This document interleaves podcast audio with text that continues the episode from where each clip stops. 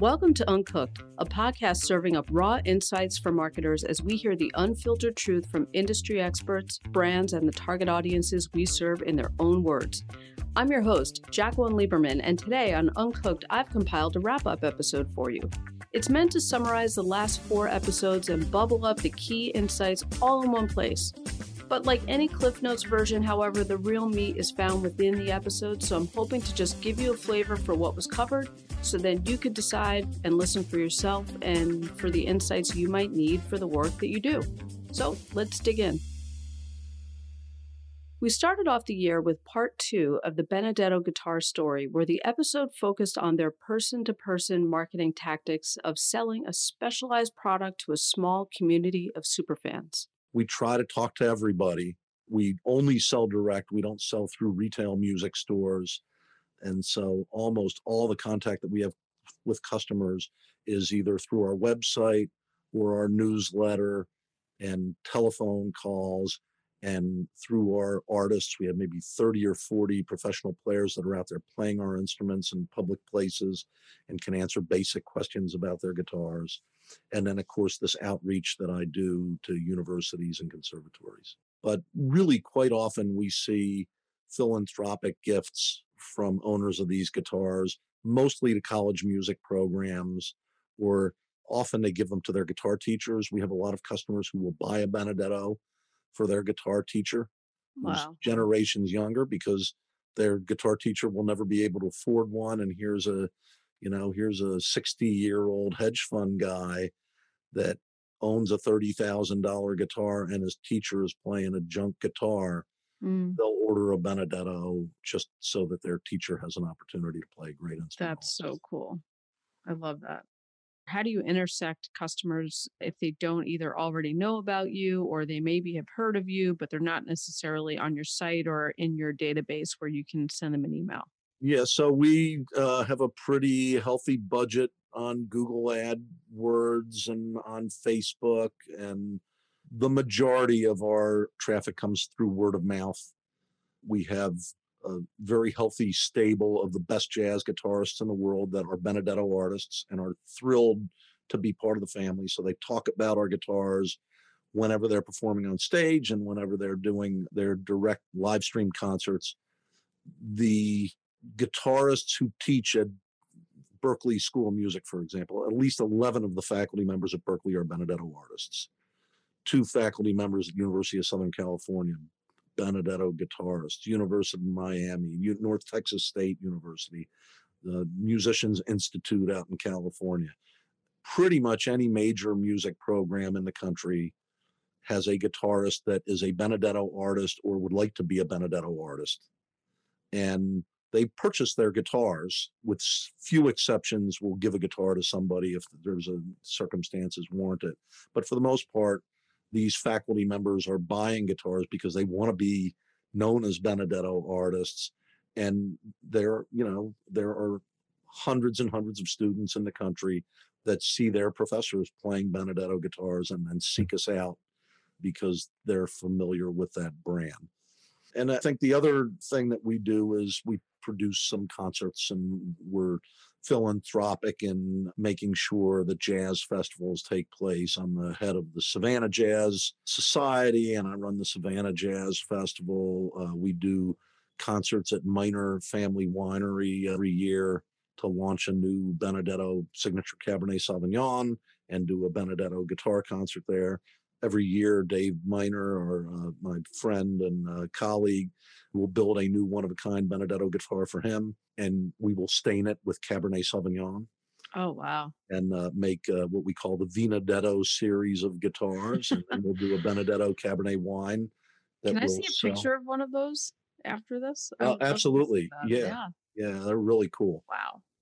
That's cool. And so I hate to call it guerrilla marketing, but it's very labor intense and focused on hands on, people to people connectivity hmm in the music world. Most of Benedetto's marketing plan is literally person to person. It's the classic show, not tell. Howard visits universities, sponsors jazz festivals, places a Benedetto in boutique hotels, all while playing 200 gigs a year with his own Benedetto. A round of Facebook ads cannot compete with taking the time to build engaged audiences and marketing in this way, touchpoint by touchpoint. Next, I spoke with Wylie Robinson, the co founder of a company called Rumpl, known for making blankets that use the same performance materials typically found in premium outdoor gear and activewear. We realized that blankets were this really unexplored category, and it's a ubiquitous category. Everybody has a blanket. But despite that fact, and despite the material innovation that we've seen in outdoor gear and athletic apparel over the last, you know, three, four decades, really very little of that technology has flown through into this category. And it's the perfect application for a lot of these technologies. So that's the first thing that we're trying to do is really upgrade the category from a material standpoint.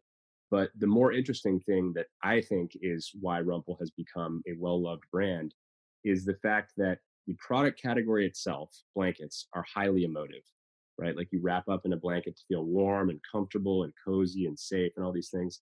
And despite that fact, there are very, very few brands that own that experience that the user has with the product. So, one of my favorite questions to ask people is How many blankets do you have in your household?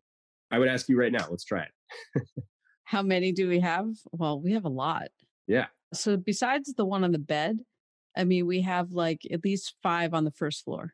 Sure. So let's for speed, let's say you've got 15 throughout the house. I would argue it's probably more, but let's just say 15. Okay. My follow up question is always okay, name one brand of blanket. Mm. Yeah. And it's so interesting because you have this experience with the product that's highly emotive. It's a good, comfortable experience by definition.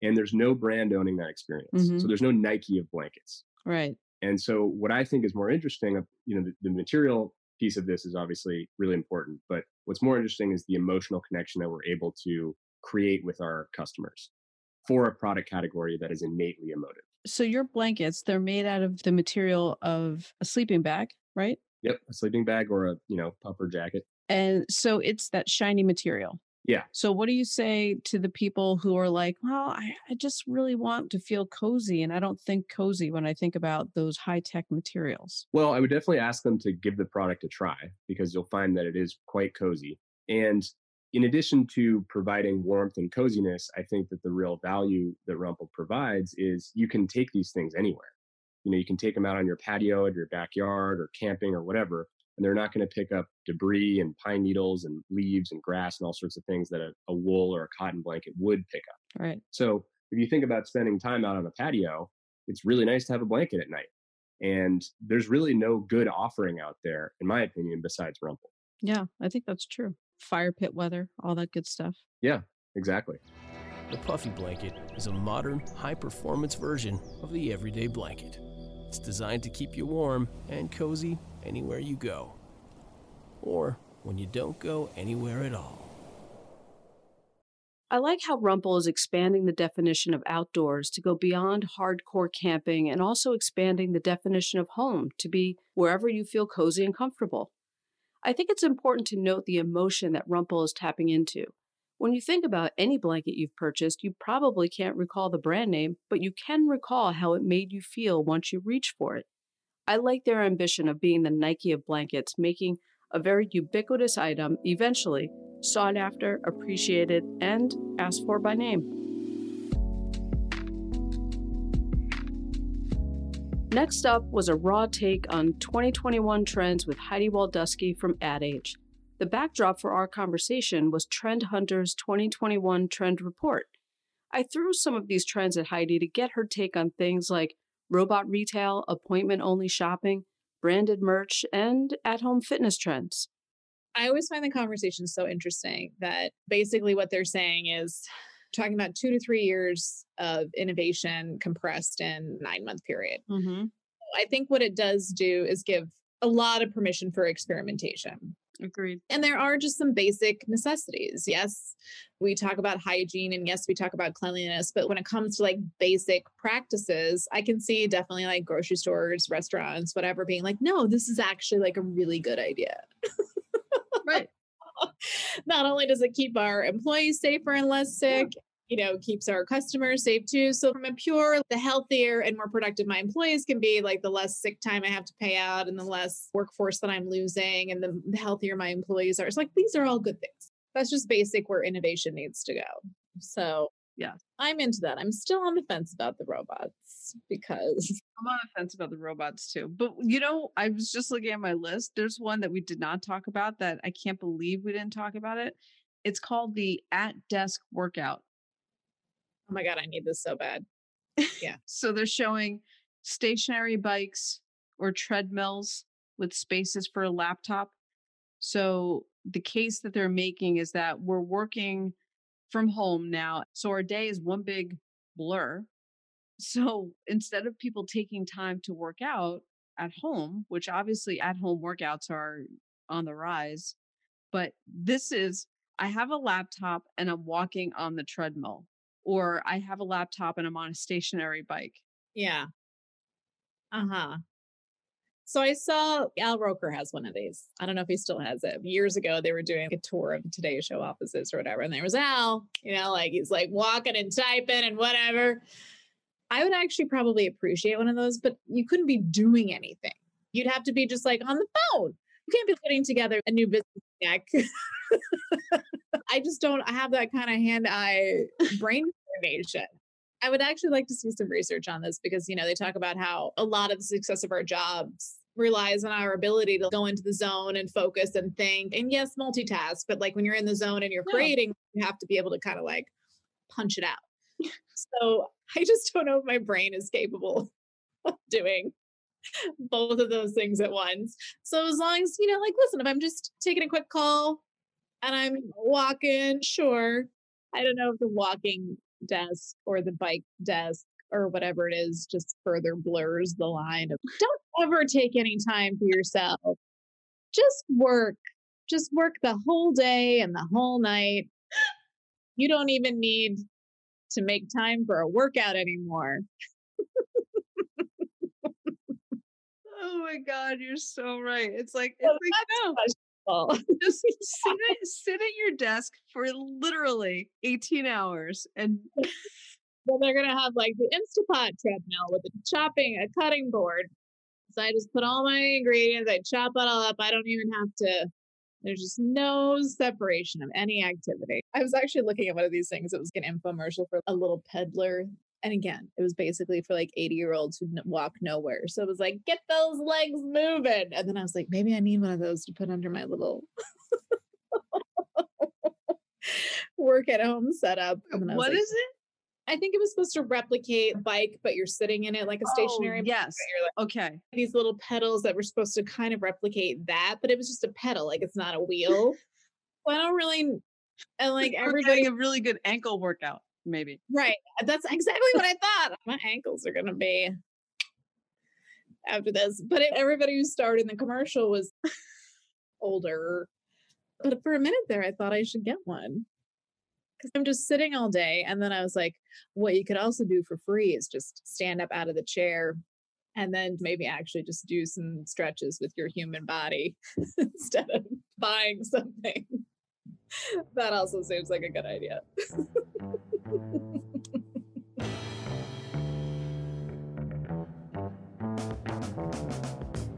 Now I'll end with the latest episode from last week, which I called Insights Throwdown, the first one in a series.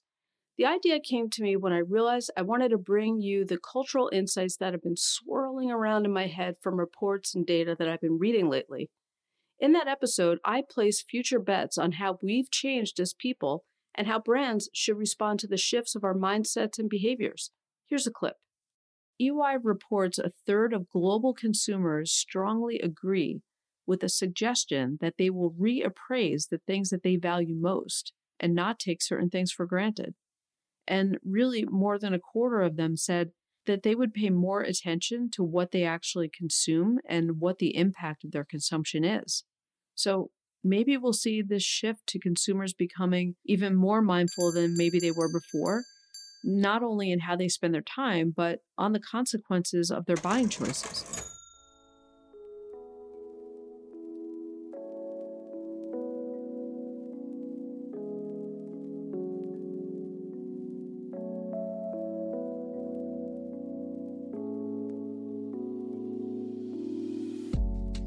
Pandemic has led everyone around the globe to the quote unquote big re examination. And there's two very human insights that are bubbling up for me around this phenomenon. The first is we've realized what's truly important in life, and frankly, a little embarrassed to admit the things that we used to hold in high regard. Think about what's changed in a year in terms of your own routine habits. So they can range from the mundane of like no longer wearing work clothes and getting that weekly manicure or the shoe shopping habit that you developed and had to give up, or to more impactful things like dialing back wasteful consumerism not having a long daily commute. No longer will we accept not having a balance between our work life and home life after this experience. And now that we've realized what's really important to us, we might leave some of those relic behaviors behind. And here's the second one the second human insight is we are more appreciative for what we have because we saw how quickly it could all change. I mean, we have this renewed appreciation for people, places, and things like we've never had before. We're collectively just vowing to never take for granted restaurants and servers and hugging people, shaking hands, going to concerts, even the in person meetings that used to flood our calendars that we hated. We miss them. And even toilet paper was a thing. This has been an episode of Uncooked. I'm Jacqueline Lieberman, founder and chief strategist at Brand Crudo, a marketing consultancy. You can learn more about what we do at brandcrudo.com. I want to thank all of my guests who share their stories and experiences with me. And I hope this Cliff Notes version gave you a flavor for any topics you might have missed. If you like what you heard today, please subscribe, rate, and review this episode. It's the only way the podcast reaches new people, so I'd really appreciate it. Thanks so much for listening.